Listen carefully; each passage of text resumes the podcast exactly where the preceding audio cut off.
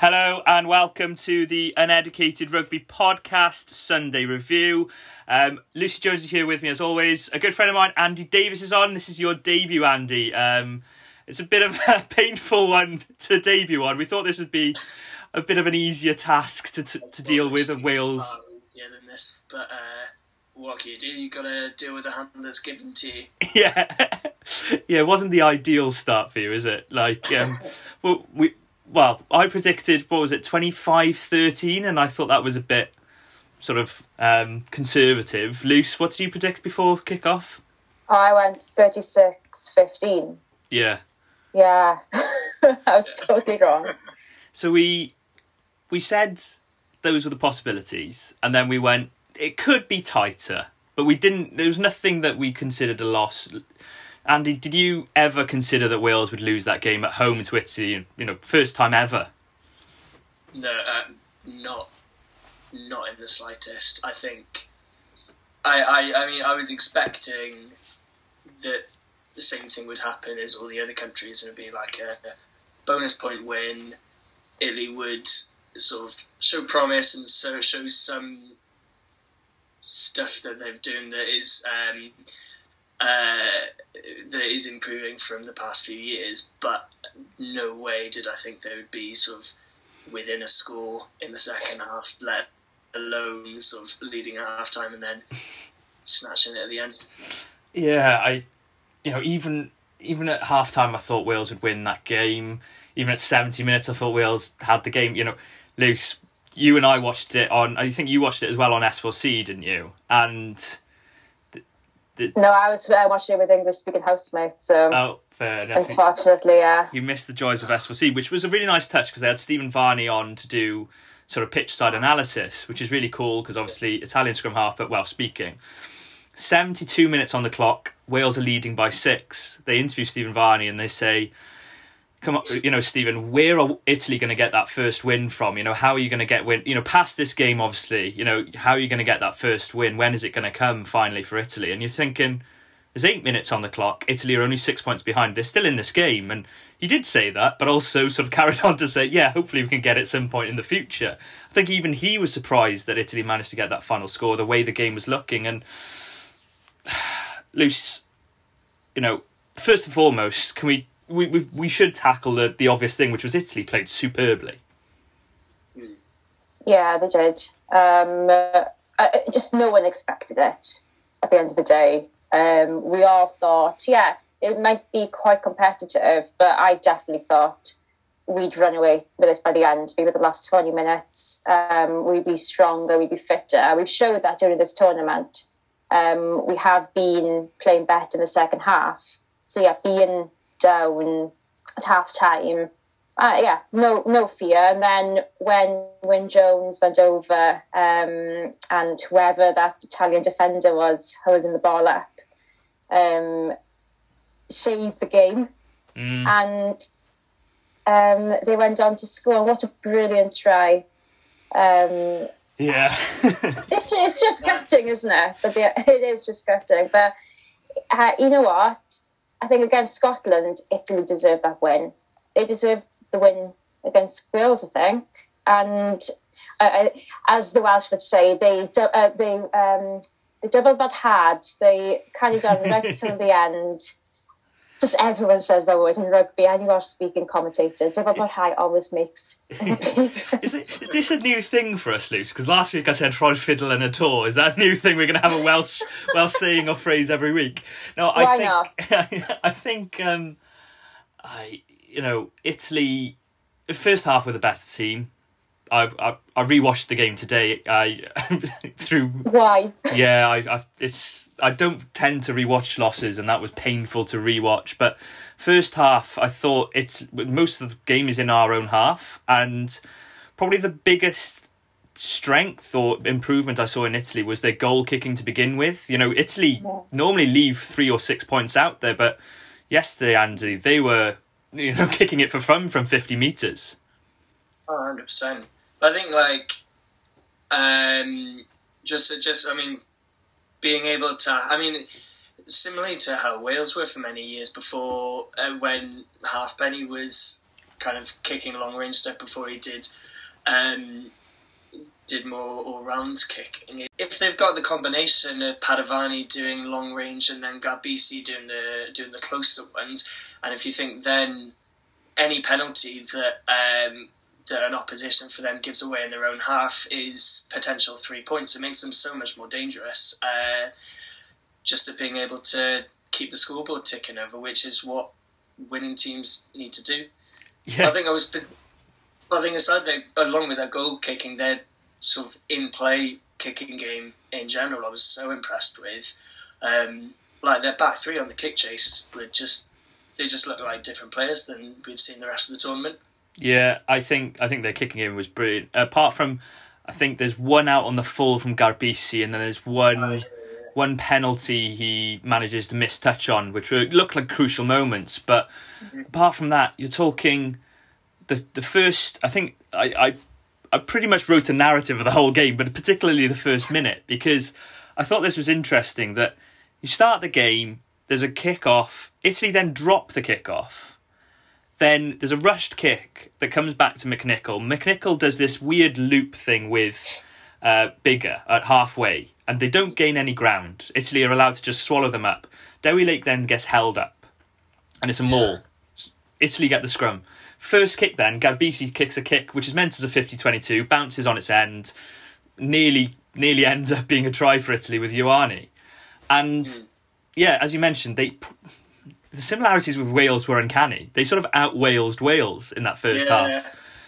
And- totally. Um, but then I think with in the second half, it's what where we've sort of snatched many wins in the past of kind of having a period.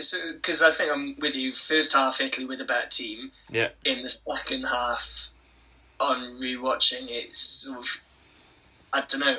Started off quite well and then started to slip a bit, and it looked like Wales sort of would see it home, but they were still they the entire time they stayed within the school, So any opportunity that comes up, they they're, they're there for the taking. Um, and also when you've got the Capuozzo at the at the back who looks like a little live wire, um, opportunities are going to come. And uh, unfortunately, I mean, for the tournament, I think it's brilliant. And if it if Italy can kind of continue this and be sort of consistently competitive, it'll make the Six Nations even more exciting than it is currently. Just kind of wish they'd done it against someone other than Wales. um, Yeah. I but you know what? Hats off to them. Like they deserve the win.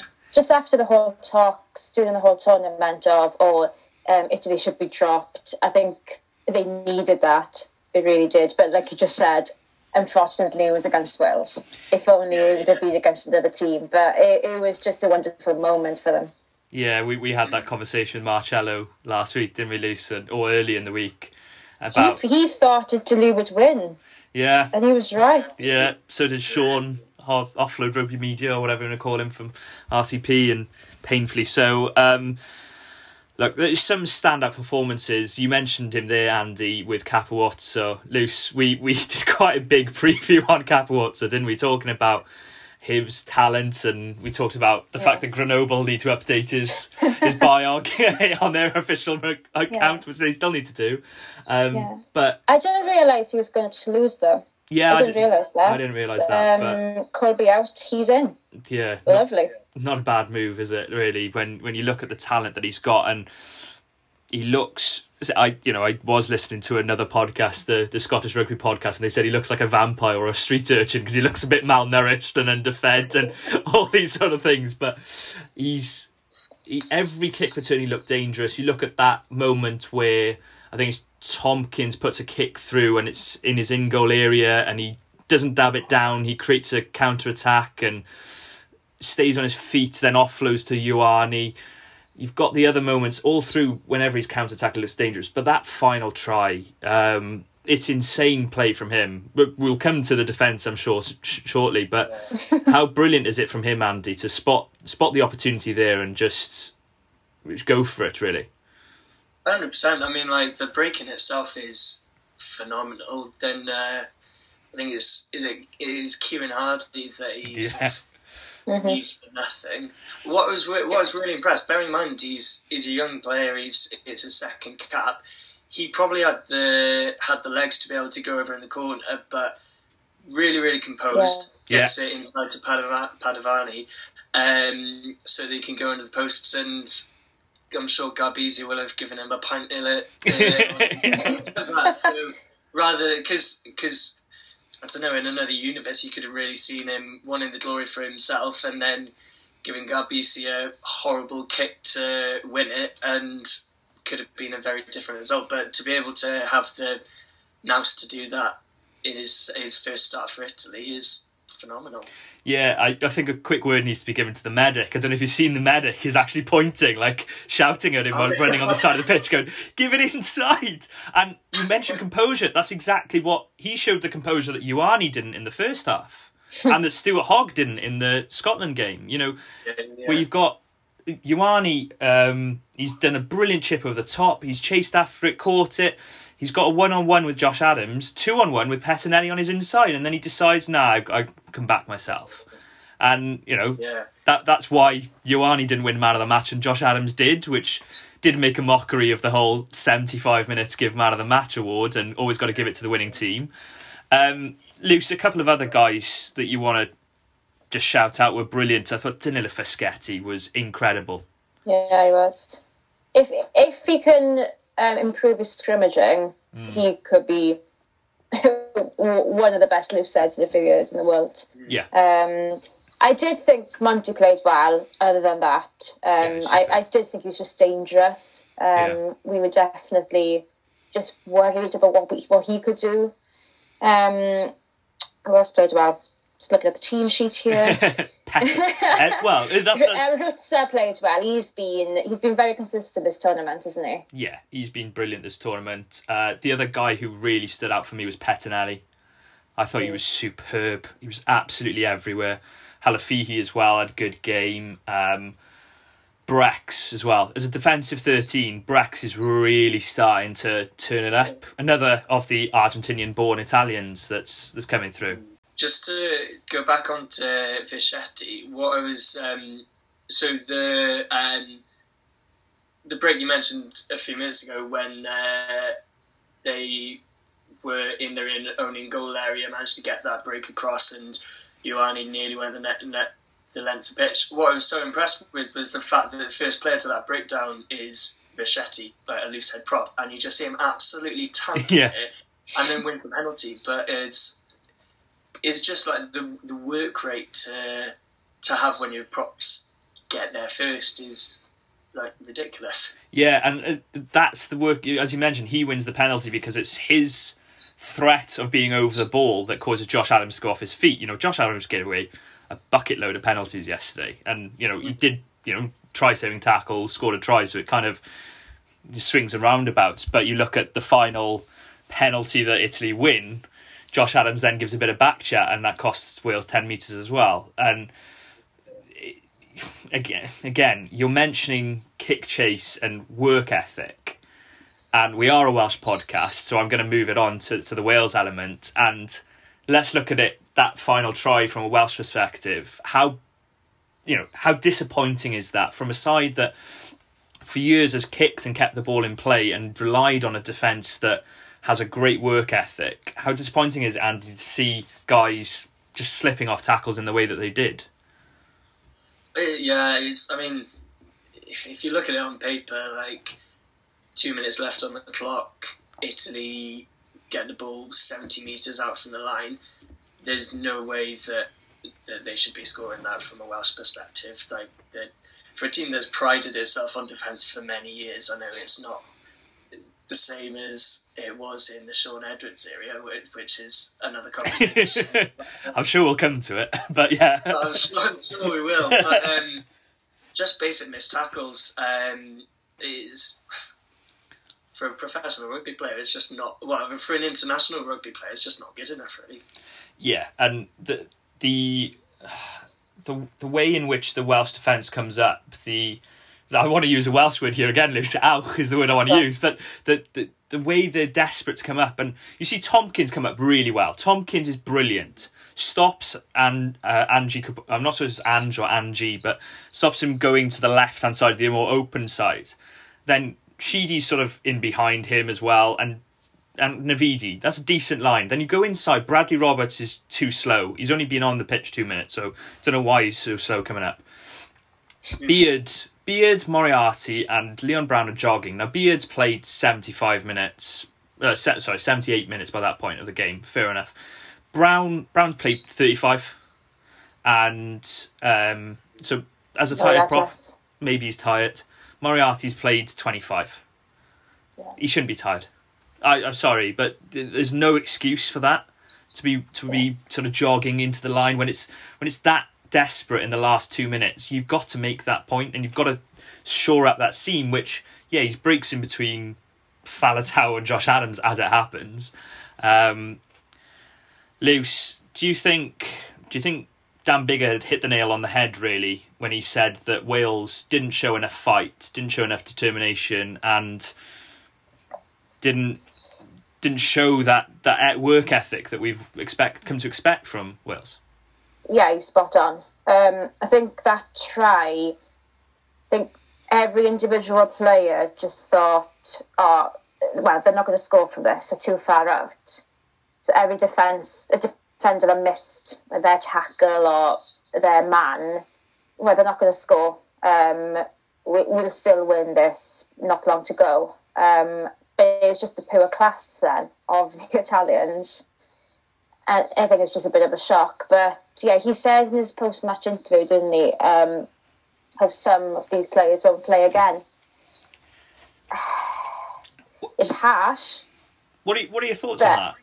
Do you think that's do you think that's do you think that's overly passionate straight after a game where you know it's yeah it's yeah he's obviously angry. It's his hundredth cap. He's going to be emotional regardless, but he's emotional because he's lost the game against Italy first not only has he lost on his 100th cap, he's the first captain to ever lose at home to Italy.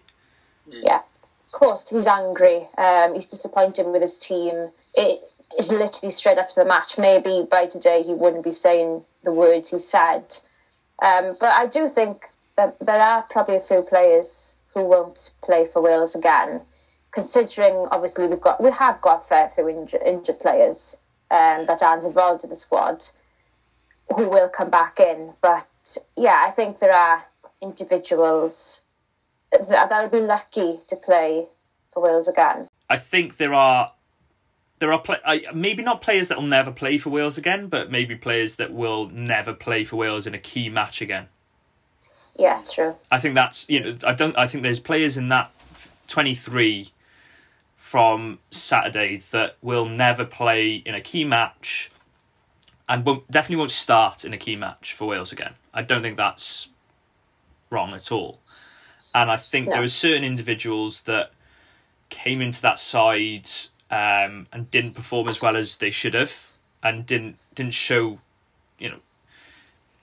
I, I, I, I'm, I'm, I'm not naming these players necessarily, but you look at where and when the substitutions were made. You know, there's substitutions at 40 minutes, 45 minutes, 50 minutes. Those are early substitutions, and um, some of those guys, I think it showed that they were undercooked.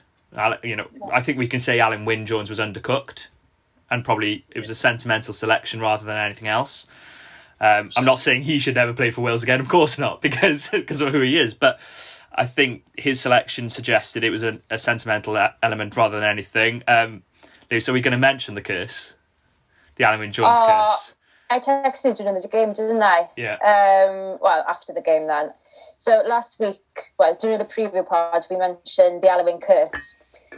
Um, how on his special uh, key moments, then key caps of first cap, fiftieth cap, hundredth cap, I think the record-breaking cap, he's lost the, uh, the team have lost those games and we lost when he won his 150th cap for wales um, uh, but most of these games have been hard games they've been yeah. against tough teams i think yeah. i think new Ze- we've seen new zealand south africa in that list we've seen argentina away but we've also seen first loss ever against scotland at home from yeah. him well Pascal Scarlett, but yeah yeah and we've seen first loss against Italy at home.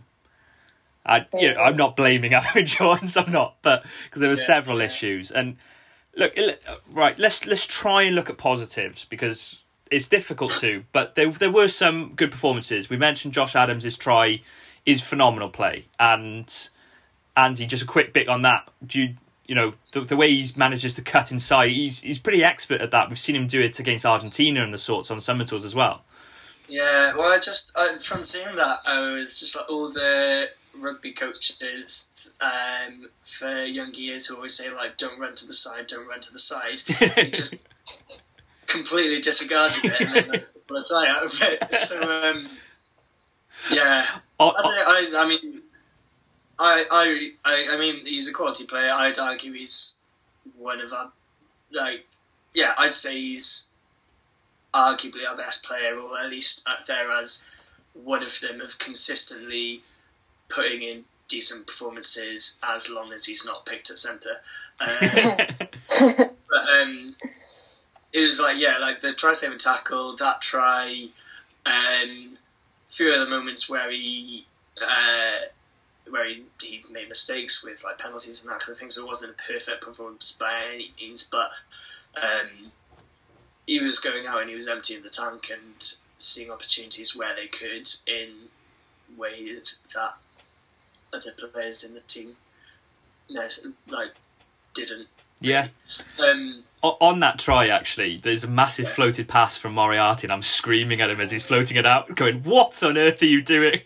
and then it turns out to be a try assist, and I went, "Ah, yeah, fair play." like, I actually screamed at him on TV. Um, like, it's like the exception that breaks the rule. yeah, exactly, and the it, you know that. The, the build up to that try was really good. There's a lovely little pop from Owen Watkin as a first receiver that brings Moriarty through. Moriarty then does a half break and then offloads at the back door to Wyn Jones. That was beautiful. The first try as well, Luce. You know, the, again, Josh Adams' work down the touchline and well through the midfield, but the hands from, you know, probably another one of Wales' best players. You mentioned Adams. Faletau is probably up there as one of Wales' best oh. players as well. And his hands to put Watkin through that hole is beautiful. Yeah, it- it's just a shame Faletau doesn't have more of the ball. Right, Really? yeah. Yeah. um, because he, yeah, he was one of our standard players. Um, but yeah, he he's just he's just a class act, isn't he? Um, he's just brilliant, and at key moments he delivers. And that pass, then yeah, great spotting from Watkin as well to find the gap. Um, was down to that quick pass. Yeah, and you look at that moment where Faletau's got an option to his right. I can't remember who the forward is that that draws the man, but he's got a forward and then the out the back option, and that's where Wales were the best. When they could do those little pop passes or the short passes, rather than these one out runners that Wales did. Um, You've also got the try for Dewi Lake. You've got the non-try for Wyn Jones. Were other highlights. Navidi, I thought, had a superb game in defence. You know, I think he had three turnovers altogether, which you know, following our discussion about turnovers week in week out, Luce Yeah. was was good to Um, see. and Dewi Lake as well. yeah, he turned a fair few balls over at crucial points. And I thought he played really well. Um, he had to step up this week. And he played for most of the game for like 75 minutes. So, um, considering obviously Ken is out, Elias is definitely improving. yeah, Um, and we've apologised enough times on this pod, but I think Dewi Lake will be good competition for Elias now. Maybe, I know you've spoken about before how um, on line out wise needs to be a bit more experimental, maybe. Um, I'll I'll say this right on Dewi. I thought f- second half Dewi had a good game. Uh, You know, a couple of turnovers, the try, um, a lot of work at rate, and I think his line out throw in was good. The, the the things against him, the line out throw in's middle and front all game. None of it was back Yeah. ball really, and that halted the Wales attack significantly. And I don't think you can stress that. Um, you've also got to mention he gives away a penalty. Uh, there's the moment he's held up in the maul, which was poor at the right in the you know, thir- first thirty seconds. There's the tap and go. That is basic. I'm sorry. and, and I don't mean to dig him out. He's a young player and he's clearly a talented player, but that is basic rugby. It was a new law for me because I, I, there's I don't know if you've seen this clip, but there's a clip that does the rounds where TJ Perenara doesn't tap the ball with his foot from a penalty advantage, and Angus Gardner's the coach, uh, the referee, sorry, and he penalises him, and then TJ Perenara says, "Well, if I didn't tap the ball, it's still my penalty, no." And then Angus Gardner goes, "Oh yeah, good point," and gives him the penalty again. So that's what I thought the law was, but obviously, if you don't tap the ball when it's obvious you're trying to tap the ball, I think that that's then where the error is. Um, I I'm struggling to find any other positives. Andy, do you have any other rays of light? um, thought Tompkins looked looked good when he came on. Like I rate him as a player. Yeah. I think he, particularly having in his sort of three seasons, uh, is is three, isn't it? three yeah. seasons in a Welsh jersey so far. He's had his ups and downs, but it seems like he's maturing and um, still has the same energy and still the same drive that he did when he started. But um, just yeah, just a bit more nice and a bit more um, consistency, both in attack and defence these days. So I thought he looked good he was coming on. Um, I think Zammit looked but Rees looked better than he did at the start of the tournament, and he looked kind of. It, uh, again, didn't have a perfect game. Um, couple of key things say like um, not there was a great pass, but that drop um, from the McNicholl pass in like first twenty minutes or so mm. wasn't a great ball, but one that arguably should have got. But he's, it seemed like in comparison to his performances in the first two rounds, he was looking for the ball a lot more and yep. hungry for possession, which, like, yeah, is what he needs to be doing because with the speed that he has, we want him to have the ball as much as possible, really. Yeah. Um, he looked like a guy who was trying to make things happen. To be fair, and sometimes that was good, and sometimes it was bad. And uh, uh, you know that we've we I've spoken a lot to the Scots about this and the fact that Finn Russell and Hogg are trying to do too much this Six Nations, and that seemed to be where LRZ got caught. Um, there's a moment where I think it's around 73, it's after the Wyn Jones chance, I think it's 73, 74 minutes where he's, we've got the ball on there 22, he goes one way, comes back and then tries to chip over the top and tries to regather and score. And you're like, that's a one in a million play that is very unlikely to come off. And also. Don't kick away possession when we're in the opposition 22. I think he's a young kid with a lot of pressure on him, and yeah, I, I feel for him because he's not just got the pressure of the he's got not just got the pressure of being a young guy playing international rugby for his country. He's the he's also a young guy who's being pressurized by the coach quite vocally. You then add on the pressure of what everyone's expecting from the country and the fans, and then additionally on top of that, the whole attack pretty much revolves around him and yeah. what he can do because no one else can do anything and then also adding the pressure that when he did get dropped, Cuthbert came in and had a few stormers. Yeah. Um, so yeah, I think I, I do feel for him because he's. I mean, he could.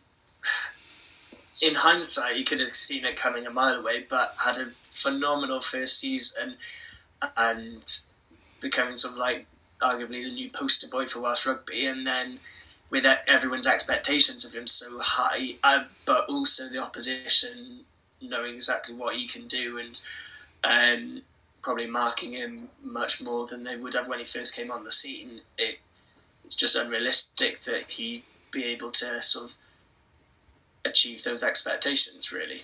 Yeah, yeah, yeah it is to be honest. Um, are there any uh, any particular moments that you thought this is why Wales lost the game because I'm I'm struggling with much more than kicks and the kicking game and how Wales responded to that.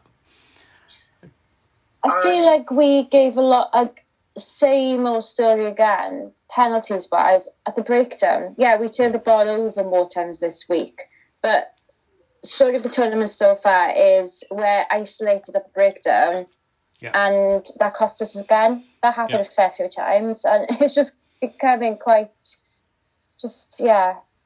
Well, you you're going to get isolated at the breakdown when you got one up runners. You're going to get isolated at the breakdown when you're getting knocked back. When we were losing collisions, all the time, weren't we? As well, I think that especially first half until we started t- t- tiring them out. I think kicking game, the aim was to keep the ball on the pitch and let them run back at us because we backed our defence.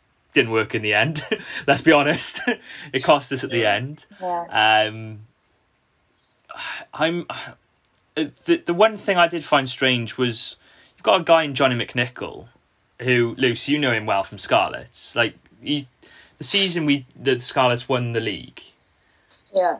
Johnny McNicholl was running back kicks for fun. He didn't. He, I barely saw him kick the ball, and Um. Yeah. and he didn't do it once. No. Oh, well, not once successfully, anyway. Yeah, I, I honestly before this game, I saw him in the starting lineup. I totally forgot he was part of the squad, Yeah, and I think that says a lot. Um, a few years ago, played under Pivac for the Scarlets, 2017-2018 season. Um, he, yeah, he was key for that team. Um, I don't know. He's just he, he was injured since then. He hasn't been the same player since, but Pivac has always liked the man. Um, and that obviously he's an attacking player, giving him the opportunity. And it, well, I don't know. Yeah, it hon- honestly, if you watch it back, Capuozzo is a young lad who's got no fear, so he's running back everything. Because he's a young lad, 2nd cap, he's been given license by his coach to say, go for it. Why not?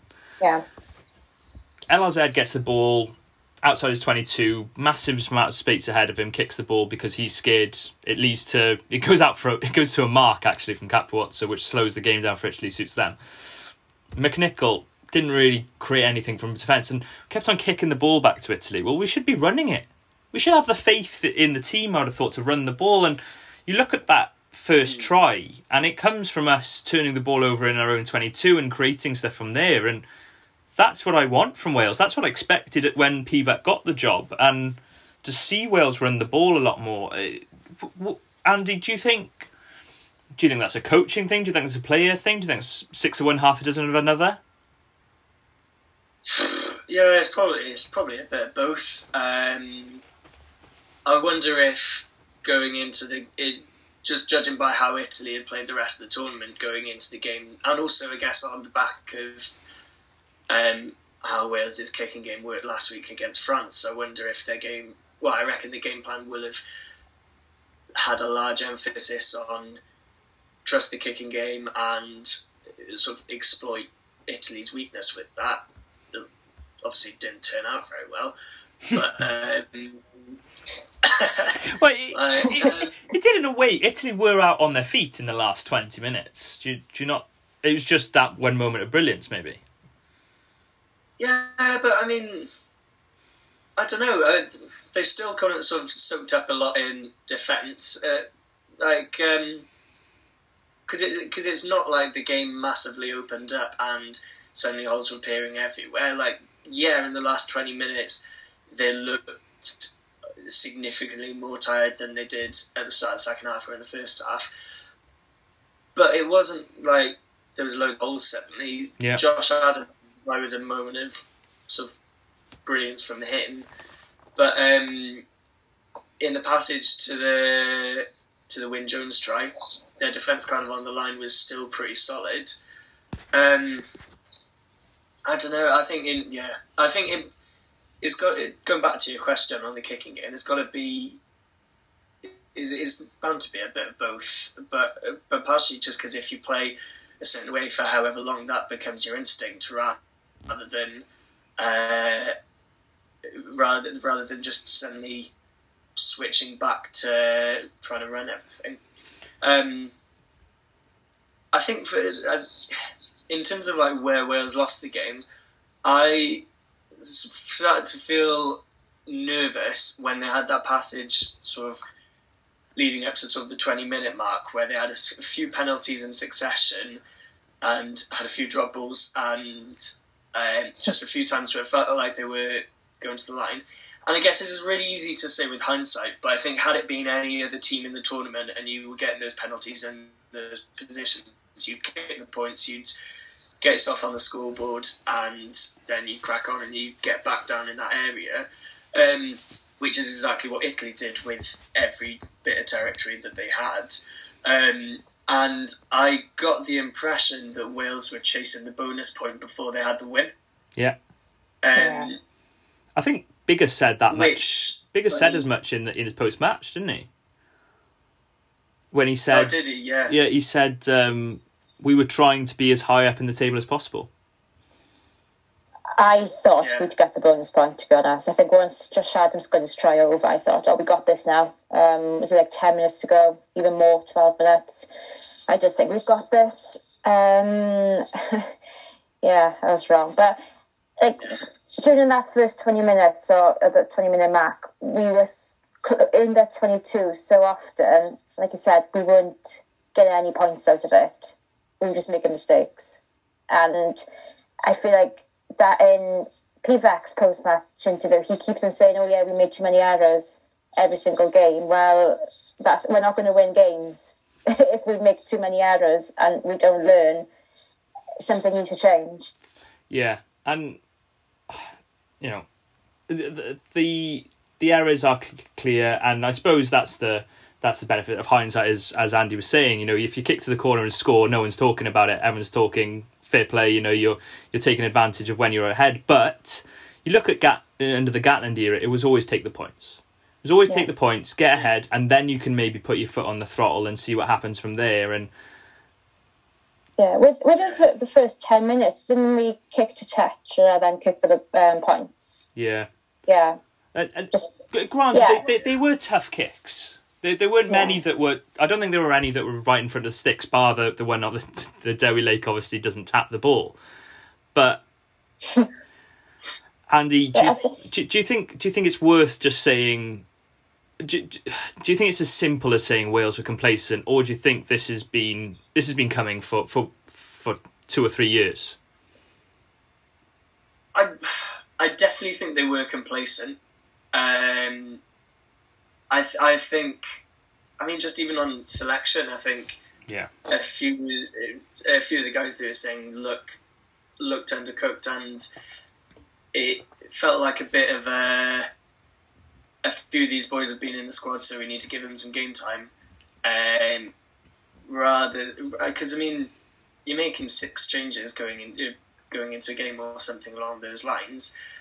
You're not going to have the same sort of consistency that you've built up through the rest of the tournament. Because I mean, like, hasn't been a great tournament for Wales, but considering the way we started against Ireland, we have built and we have got better throughout until yesterday. yeah, Um, but you only get that with uh, kind of some consistency in team selection. Like, I mean, Will Rowlands, arguably one of our best players of the tournament, Yeah, yeah. um, and gets dropped for Alun Wyn. As much as I love Alun Wyn and the colossal beast Yeah. of a man that he is, that was done entirely for sentimental reasons. There's no other player I don't think that they would um, bring in and drop someone who has been one of the form players of the tournament.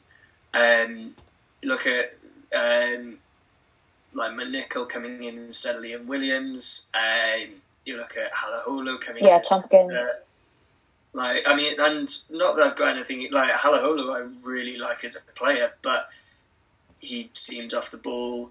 Um, say like um, Bradley Roberts on the bench, kind of not uh, in. Whereas like like uh, like we were saying, I think Dewi Lake was great, but that kind of end of the game needed someone like Elias with a bit more experience to be able to come and close it out.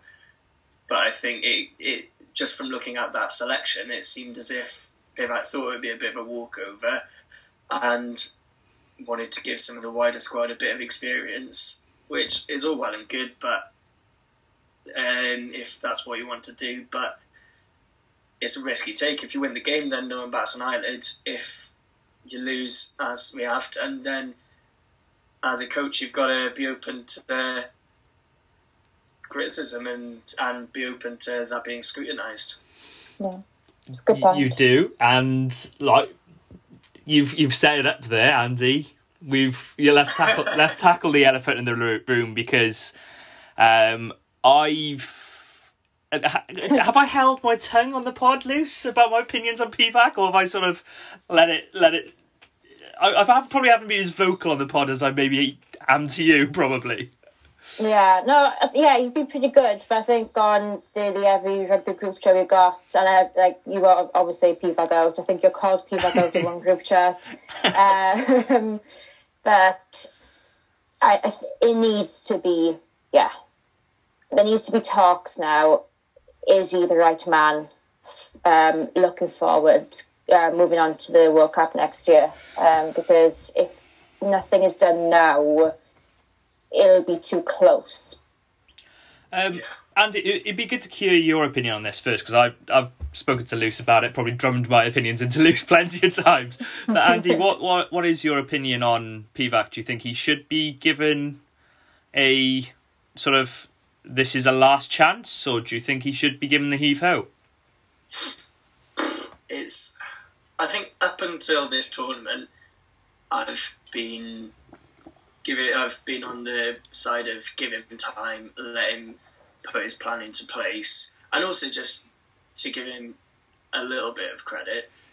Coming in to fill the shoes of Gatland, yeah, those are very, very big shoes to come in and fill, particularly considering um, pre Gatland what what we had with coaches for a few years prior to that. So it was never going to be an easy job. I felt much better about him last year. I mean, arguably, there's we had a few things go away to help us with that, but we still played well. We still scored a lot of tries and looked as if there was a bit of a shape coming to it. Um, my two main concerns with him now is partially it kind of he was kind of presented as this coach who can build on what we've had and bring in a new exciting attack to go alongside um, our really solid defence that we've already had. If you compare where we are now to where we were in well, 2018, um, our defence is worse, and I can't, I wouldn't really be able to tell you what what our attacking plan or our attacking structure is. Um, doesn't seem like he's actually changed all that much. And I, I think I heard um, uh, I heard a quote. Well, I saw a quote from him on Twitter where from the post match when he was saying uh, how like if if Wales get to a quarter or semi next year, then everyone will be happy. I was just like, hang on. When he took over this job in 2019, we were a penalty kick away from making the World Cup final, and were like very very close to being South Africa and arguably could have done that. Not necessarily should have, but could yeah. have. For us to progress as to progress as a team, that's getting to the final, winning the thing. That's yeah. not coming in and achieving the same thing that your predecessor did and thinking that everyone will be happy with that. So I think, if anything, more than that kind of concerned me more than Wales' actual performance, if anything. Yeah, I completely agree. Couldn't couldn't agree more, to be honest, mate. And um, his his attitude seems to be somewhat devoid of any understanding of the Welsh public, in my opinion, from that comment. You know, 2011 World Cup yeah. semi final should have got to the final. 2015 World Cup quarter final, having had a tough group, knocked England out of their own World Cup, had a tough, you know, ridiculous spell of backs injuries that was bonkers. I think we ended up with Ans- a young Anscombe at fullback and um, Matt, uh, Tyler Morgan making his debut at 13 in a World Cup quarter final. Like, this is yeah. almost farcical. Um, and we we were very close to beating South Africa that day. And you look how close South Africa ran New Zealand in that semi final. So and then for him to come out and say, "Yeah, quarter, quarter, final eleven will be happy," and you're like, "Hold on, no." I, I completely disagree with that. Partly, partly because we're going to have the same group as we had four years ago, or three years ago at the moment, but four years ago in a year's time, we're going to have Australia and Fiji. We won that group, and if we win, I think if we win the group, we get quite a nice quarter final, don't we, Luce? I think it's, I think it could be one of uh, Oh, was it, was it Japan or Argentina? Yeah. That's Wh- second place in that which in that group. with all due respect to both sides, you know, both sides are capable of performing well and have beaten Wales in the in the past, but you you back our chances normally against those two countries. So Yeah. So to, to come out and then say, especially to, to come out and say it after a loss against Italy as well is the, is the other baffling thing that he's then gone. Well, it doesn't really matter about that loss. It- That's completely wrong. Yeah. It's the first time think- ever Wales have lost at home to Italy, and that, that only dawned on me this morning. Yeah. And, Like Yeah. every coach have their up, ups and downs. Like Gatland did.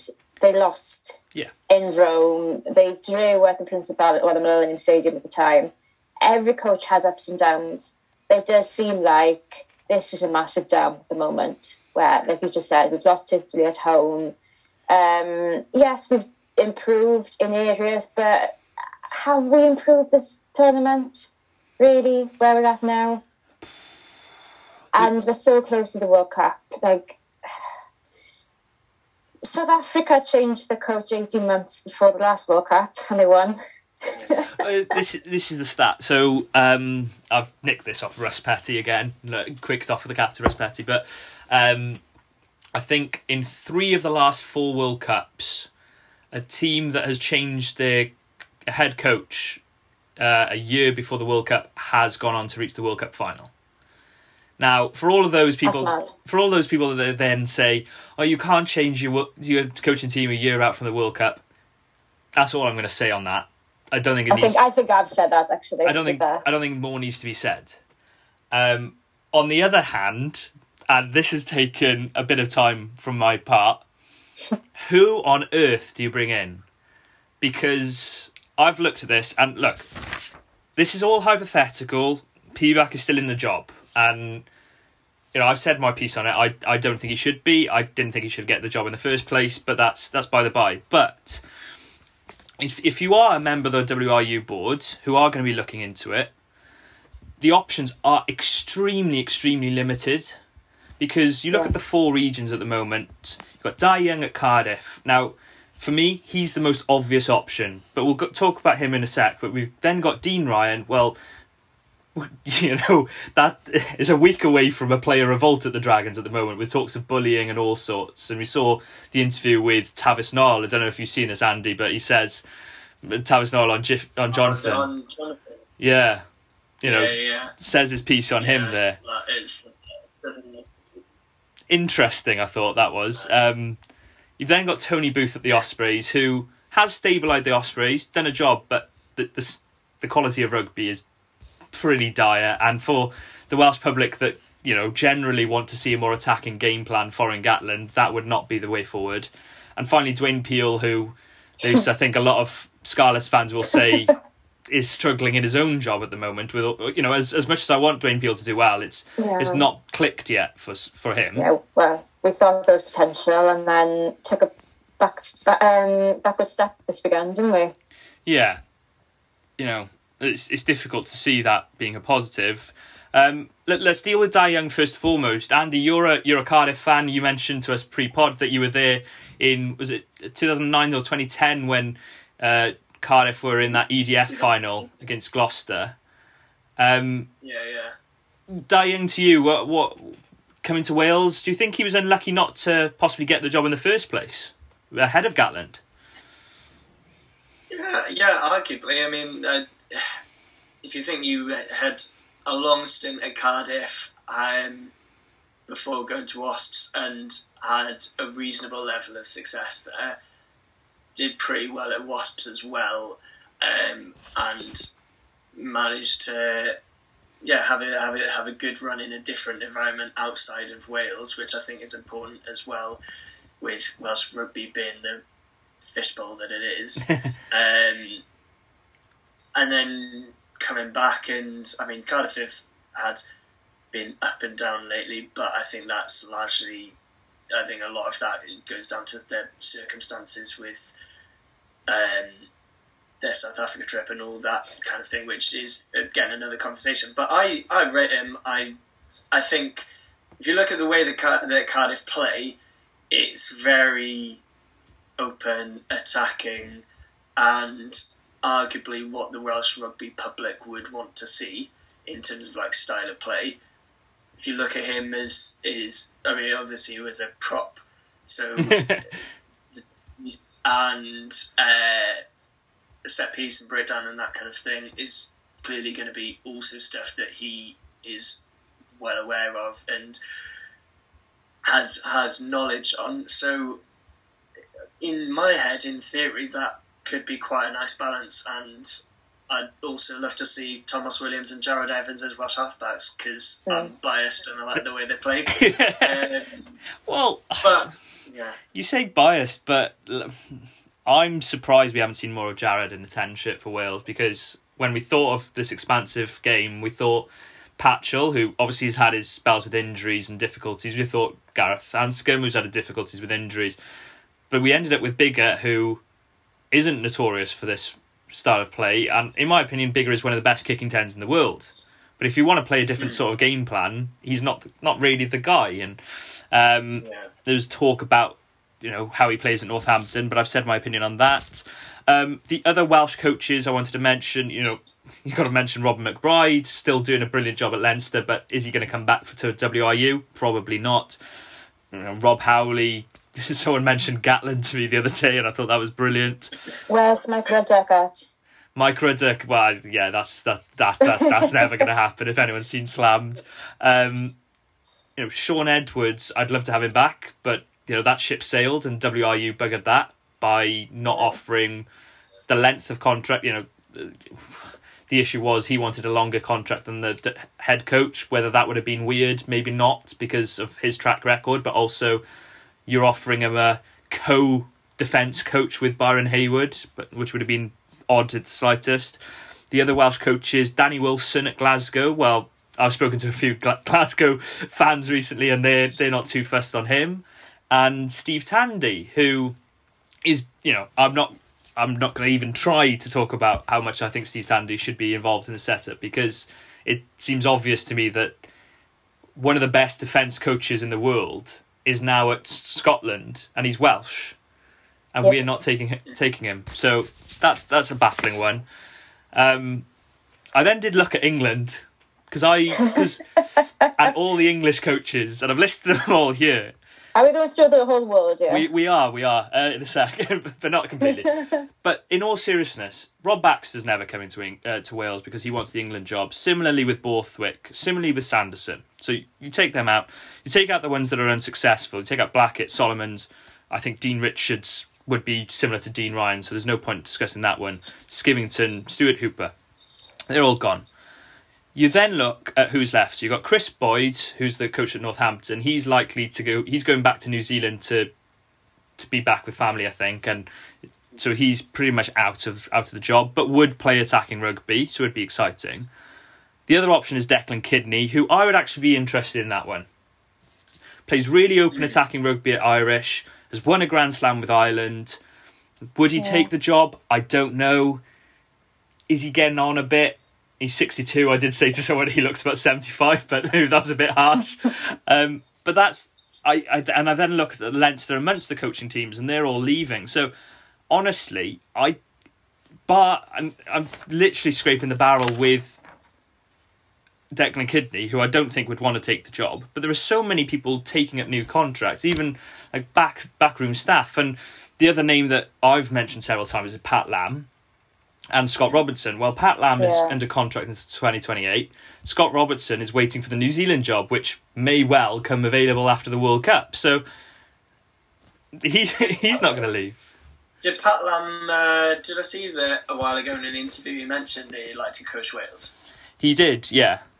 He, he is he is very interested in that. But if you're signed up to 2028 and the WIU have the money concerns that they apparently do have it's going to be difficult to buy do now. Dwayne Peel. Do a Dwayne Peel. Dwayne Peel. Yeah. what? And just jump ship halfway through. yep. Yep. well, before even starting, he did. Well, yeah. I did think of Brad Mooar actually. That was the other name that I had written down, but I don't think he's going to leave for his assistant's job at New Zealand. Um, but the, the long and short of it is, after you know well, however long we've spent on that, and me particularly ranting. There's no obvious option, and the WRU aren't going to get rid of Pivac. No. So rather than say the last ten minutes have been pointless, but uh, yeah, he didn't sack him in the cutback, so oh, we haven't heard anything anyway.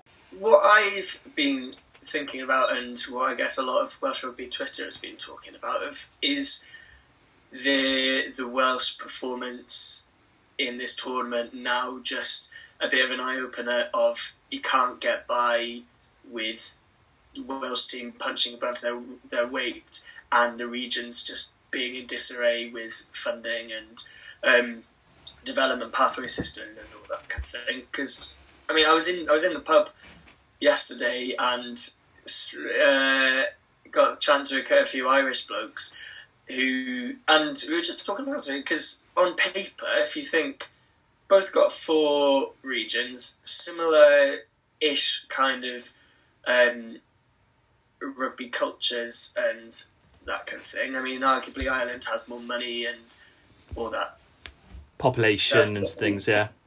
Yeah, but if you compare compare them, and I mean, like Leinster are on great form. The rest, uh, the uh, Munster, Connacht, Ulster have all been consistently solid for the last few years, all through to the knockouts of the Champions Cup. Um, and if you compare that to where Wales are, I mean, like Leinster, their second team still would beat like most mid-table teams and Munster. Um, um, yeah, totally. Whereas um, in comparison, I mean, Cardiff have a great backline and ridiculous back row, but are arguably missing a few players in the pack, which kind of shoots them in the foot a little, a little bit. Um, got other issues of that with the other regions. Ospreys um, only have a pack. That's the other issue. they only have a pack. I, I, mean, I'm not kind of riding hopes on this, but is is there an element of well, maybe we need to look at the state of rugby lower down and sort that out, so that so that I mean, even if you look at Italy, like they've been funding and uh, putting resources into their under 20s and into their clubs for the past five, six years or so, and then this is now potentially them showing the fruit of that. And rather than necessarily, as much as I think there's probably, in theory, a better option to Pivac, but should it, should the sort of scrutiny be firmly with what's happening below the senior national team level? I've been very loath to criticise that in the past, and probably wrong in doing so because um, I've always seen it. You know, comparing with Ireland is a difficult one because financially they're so much ahead of of what the Welsh clubs, and partly that's down to some interesting decisions made at WRU level. Partly that's down to some interesting decisions made at the start of such clubs like the Ospreys. You know, when we're paying fortunes for certain players. Um, but then you also look at little things like Ireland, all their best players play in Ireland because they want to play for the Ireland team and they could only do that. And in the last 10 years, Wales, a lot of the best Welsh talent has been abroad. Now, that's no longer the case, really. You look at that 23 for, for the Italy game, and I think you've got LRZ playing abroad, you've got Faletau, you've got Biggar and Sheedy. Have I left anyone out there? Don't think so. That's it. Yeah. That's it. That play abroad. And then um, Bradley Roberts. Bradley Roberts, but you know, in the case of Faletau and Bradley Roberts, they're both coming home, or yeah. you know, coming home depending where you see Bradley Roberts' home being. But um, so, so I don't know if that's still the case. So hmm. therefore, what are we looking at? Are we looking at the fact that the Welsh regions just can't compete? Are the players not good enough? and that's the other thing that has been labelled at it. But I saw someone say that you know the Wales under twenties have been rubbish. Well, they have been pretty poor this year. I don't think we can get away from that. It was an inexperienced under twenty side that lost to Italy under twenties today. Mm. Yep. But 2016, I think Wales under twenties won the Grand Slam. Now, granted, it's one it's a one-off game and that sort of thing. And I think was it 2013 was it that that the the Wales under 20s reached the Junior World Cup final. Yeah, I And- think it. You look at those two. Well, the team that was the 2016 Grand Slam, those players should be in their prime of their careers now. Mm. So why aren't why aren't Wales being more successful? How are those players not featuring more? And I think there are lots of issues. Um, so I did see something along the lines of Nigel Walker has been distracted by focusing on the the women's game in the last season. I thought that was ridiculous. Like, you know, the women's game clearly needed a lot more help than than the men's game needs Yeah, and needed those professional contracts Luce. So, uh, you know, we- we'll have the Women's Six Nations coming up next next week. But do you think? Do you think it's a simple issue of funding, or do you think there are more powers that be in the WRU that are not doing the correct things or have haven't done the correct things in the past? And is there a simple quick fix? I don't think we'll ever find out exactly what's going on or exactly what the answer is. Um, but at the, at the end of the day, something needs to be done now um, because like, you've had the talks of regions combining for a few years. Um, I don't know what the answer is really um, because one year we win the um, championship, se- next year we come fifth. It's a difficult one. Like traditionally, have I been worried about the region's form if if the country's doing well? Probably not, and that's No. that's quite bad on my behalf. Um, and I think lots of people have been the same. But it has got to a tipping point now. You know, uh, that that it is slightly. There are mitigating factors why no none of the Welsh regions are in Europe this season. You know, I think that's quite clear to see. I think I think there's something Yeah. ridiculous like if Cardiff had taken a if Cardiff had taken a loss, um, a forfeited their games, they would be in the Champions Cup because of they lost out on points difference, which is slightly bizarre. And then you know Scarlets, they they were absolutely shafted, and Ospreys, you know, played a second team for some of their games. So and by forfeiting the game, they weren't given the opportunity then for postponement. Yeah, so it was a bit of a disaster, I think. Yeah, and I think the Welsh regions were shafted to some extent, but they weren't they weren't likely to perform well. They haven't performed No. well this season. No. Um, do you, uh, Andy? Do you would you be for combining some of the Welsh regions? Do you think that would help Wales? Personally, I'm I'm worried it may hinder hinder the national side. Do you feel similarly? Yeah, I think I'd be. I, I'd. I, like, like you guys have said, I don't. I don't know the solution. It seems like there's a lot of problems with that whole setup. Um, yeah, I. I. Uh, if they if they were to merge regions, I'm not sure it would necessarily help things unless there was a really clear structure of if we do this, um, then the, then the region's budget will be vastly expanded, and you'll get X, Y, and Z amount um, this season, and this is uh, how we're gonna grow um, rugby in that way. Um, yeah, I don't know. I think I, I'm, with- I'm with it's because I guess like if we look back to looking back a way back now, but back to Celtic Warriors and all that kind of thing, them them being disbanded and their players being shipped around for wherever they, ever they could find a contract didn't really help the game. Not that that was necessarily a plan. Um, Yeah. yeah, I, I don't know. The, Yeah, like with a merger, like obviously then the rivalry games, the derbies wouldn't be a thing, and that's where they bring in crowds um, for these regional teams. That's where the biggest funding comes from, um, and by merging the teams, to be fair, I think a lot of supporters will be against it, and budget-wise, who knows how bad it could go. Yeah, I I think I, I think the worrying sign that a lot of people will see is you know not a capacity stadium at on a Friday night Wales France Mm. because that's where the money comes from. Is the Wales France game? Yeah. Uh, not Wales Yeah. France, but the home Wales fixtures. And Yeah. if you can't fill out those games, it's going to be worrying. Um, looking forward, Wales in the summer. You know, Wales have got a tough trip to South Africa. It'll be interesting to see what sort of squad's picked because obviously a lot of these players have been on the Lions last summer. Do do those get a rest? Possibly, you know, the the, the established players, you know, the older players. Does he go with a more experimental squad? That'll be interesting. Uh, um, I will say, I did ask my stepdad who he would like to have as coach, and he did suggest Rassie Erasmus, which would be one of the most controversial things I've ever seen. I, I, I don't know. I, I can't decide if I'd hate it or love it, but I can tell you for a fact we wouldn't be playing exciting rugby. Um, what would you what would you what would you do, Andy, in the summer? Would you play some of the youngsters, give them a chance, or would you like to see Wales go full hit with the the first choice team, or a bit of both? Um, I think probably a bit of both. I think um, I think the purpose of the Sun, I mean, Six Nations, the championship, has got so much history, so much tradition around it.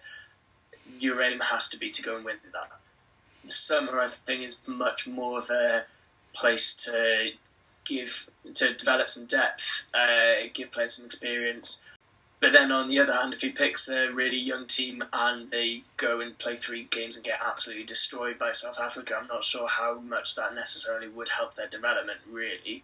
So I think it's probably a bit of both in that. I, it's tricky though, because I think had if we hadn't established this as our first team, then I think it would be a bit easier to be Yeah, like, well, we Yeah. let's give some of the main guys a rest. But I don't think that knows what his first choice 15 is, No. at least in like centres or in the back row if if if one of Vidi Tipuric or Faletau is injured. Um, and arguably other positions as well. So uh, I think if we had more of a more consistency in our selection, then it would be easier to to kind of put that to one side and pick some younger boys to go and get some experience. But at the moment, I think what we need to know is who's. We, we always need to be develop, developing depth, but we also do need to know like if we were in knockouts of the Rugby World Cup tomorrow and everyone was fit, who would you pick? yeah, And Oh, yeah, I I think I think everyone at the moment would have a different answer to that, which is like if you what's the point in developing depth if you can't have some consistency in your team at the same time? yeah, completely agree. Um, So I haven't really answered your questions. no, I think you have. I think you have. You've you've basically said we need to pick a team that is that we think is going to be the first team, and like you say, how many of those players could I say were definite first choices? Well, at the moment, I think they've finally decided on their first choice nine. I think they've established who the first choice ten is now by making him captain. Um, I think George North has been massively missed this tournament, so I suspect he'll come back in at thirteen. Josh Adams is first choice Yeah. wing, and then it's whoever accompanies him. Fullback Liam, at the moment, it looks like it has to be Liam, but I don't think he's playing his best rugby either. No. Like like you said, back row. If it's not Taulupe Faletau, Tipuric, and Navidi, there is about sixteen million options, but not one clear one. and And realistically, think how often those players get injured. yeah, Historically, there needs to be some really clear plan Bs if any of them aren't available. Exactly, and Wales's injury record at World Cups is pretty bad, especially recently. So that's not something that we can take lightly. Um, we probably should mention the other games that happened yesterday quickly before we go, and they they were some really good games. Ireland, Scotland. I think Ireland just just ground down Scotland. Really, you know, I mentioned the moment Hogg ruins a two on one, but you know what do you expect with Hogg and ruining tries out in Ireland, um, especially after going on a bender the week before. Um, but um, you know, fr- from a total, Ireland must be pretty happy with their tournament, especially considering the fears that were to peak too early. They're probably quite glad to finish second and not first, loose. I still think they picked too early. Standard Ireland, really. Um, no, I think France were in a league above the rest. Ireland were obviously better than the rest of us. Yeah. Um, just looking at their regional teams, we, we always knew Ireland would be strong. Um, and sometimes we're the strength of all four regional teams. They haven't always delivered Yeah. as a whole. Then com- combining together as a country, they've never, they haven't always delivered. Um, so I think that'll be a massive just confidence boost for them. Yeah, the fact they haven't come first, they haven't peaked too early. Um, probably they will think now. Um, so I think they'll go into the World Cup with a lot more confidence than they have over previous years, um, knowing we're going to be knocked out in the quarters. But I think even if they get to the quarters, they're going to be against a hard team, which is actually quite funny, Yeah, I think they're likely to be France or New Zealand, which isn't exactly Yeah. ideal. Um, which is funny actually. yeah. Uh, Scotland, look, um, I think it's a really disappointing campaign for Scotland. And I think I think they were decimated in the pack by injuries. I think Jamie Ritchie's stock must have gone through the roof because they've missed him so much in that pack as a leader. Um, you know, it's it's a difficult one. I don't know where Scotland go from here, really, to be perfectly honest. I think if they can get Redpath in that 12 jersey, it should help a few things, but I don't think he's the simple answer. Getting a few of their injured players back in will be crucial. England losing out in France, it was always going to be a tough stall for England. They probably picked a team which was very defensive minded. Um, Andy, do you think do you think England are looking you know, there's a lot there's a lot of positivity around England. Do you think they're looking like a side that are building to that 2023 World Cup, or do you do, do you think they're a bit in flux? I think they are in flux, but I don't want to sort of get my hopes up too much because uh, I mean, I mean the back line doesn't look settled. Um, the the pack, I mean, they do they do have a lot of quality on the pitch. Um, like Itoje's been phenomenal this tournament. Um, Their pack is looking solid. Um, may, maybe some question marks over back row as to kind of where they get in, but I think their pack is giving them a lot of go, of go forward. They just the backline doesn't look look necessarily comfortable. Um, even if you do have Marcus Smith being given man of the match every game. Uh, um, yeah, I, I don't know. I, th- I think I don't want to put them down because Eddie Jones has history of him some questionable calls, but more often than they, than not, it's paid off for them. So I it wouldn't surprise me if he manages to turn to turn them around and end up making a semi final or another final as much as it paid. So Yeah, it does worry me as well. I think they need to sort out one of the second rows. Uh, Number eight seems to be an issue. Um, nine, they need to pick a nine. Which style they want to play? If they want to play box kicking, or if they want to play free. Um, centres, as you mentioned, clearly an issue. But without Tuilagi, they don't know. Although I think Marchant, I personally would like to see Marchant there as the 13 when Tuilagi's not there. I thought he had a very good game. Wingers, if you can pick wingers on the wing, that may be a good start. Um, you know, Freddie Steward had a good game yesterday, Would but help. yeah, it would help definitely. But Freddie Steward had a good game, but he's a fullback playing wing, not not not a not a wing. So um, yeah, that's that's my opinion on that one. France loose. Do you think anyone can stop them in what little under eighteen months' time? I think the Southern Hemisphere, totally different kind of league of their own, um, and France are right up there with them. Um, I think I've said this a few times, but a few years ago I called in the final it'd be France New Zealand if the path leads um, correctly to that. But being a home World Cup, of course they're going to be tough to beat, and now they finally not well buggered up a um, Grand Slam opportunity. They've actually won that now again at home at Paris. Um, that's going to give them the belief, the confidence at a home World Cup that they can do it. Yeah. Um, it's been a long time coming. They've got this fantastic group of players. Honestly, um, we've done a team of the tournament, haven't we? And well, most of it is our French players Yeah, and we could have put a few more France players in, I'm sure, but they've their players at the moment, the strength and depth, it's not even the first team, the strength and depth they've got coming through as well. It's, it's mad. That and that second gonna, fifteen, that second Yeah. fifteen is scary. Yeah. I was just running through it uh, before, and I was thinking Dulin at fullback. Then you've got Teddy Thomas and you Moefana on the wings. Then you had Vakatawa Vincent in the centres. You've got Jalibert at ten. You've got Lucu or Serin at nine. You, mad. that that is an insane backline for a first Yeah. team, let alone a second team. And then you know, I you've got you've got guys that aren't even the squad that are just ridiculous. So, I yeah, France are going to be hard to beat, um, definitely. And you know, we mentioned it earlier with Shaun Edwards. I think they've got a guy to to instill that discipline in them, and they are now they've taken all the French flair and added discipline to it, which is incredible. The first try I want to mention because it is so beautiful to watch the way Jaminet drifts on the pass to take it on the outside of of Freddie Steward, and then the little dummy that Villière sells when he's when he's half tackled, someone's around his legs, and he sells Itoje a dream to pop Woki through the hole.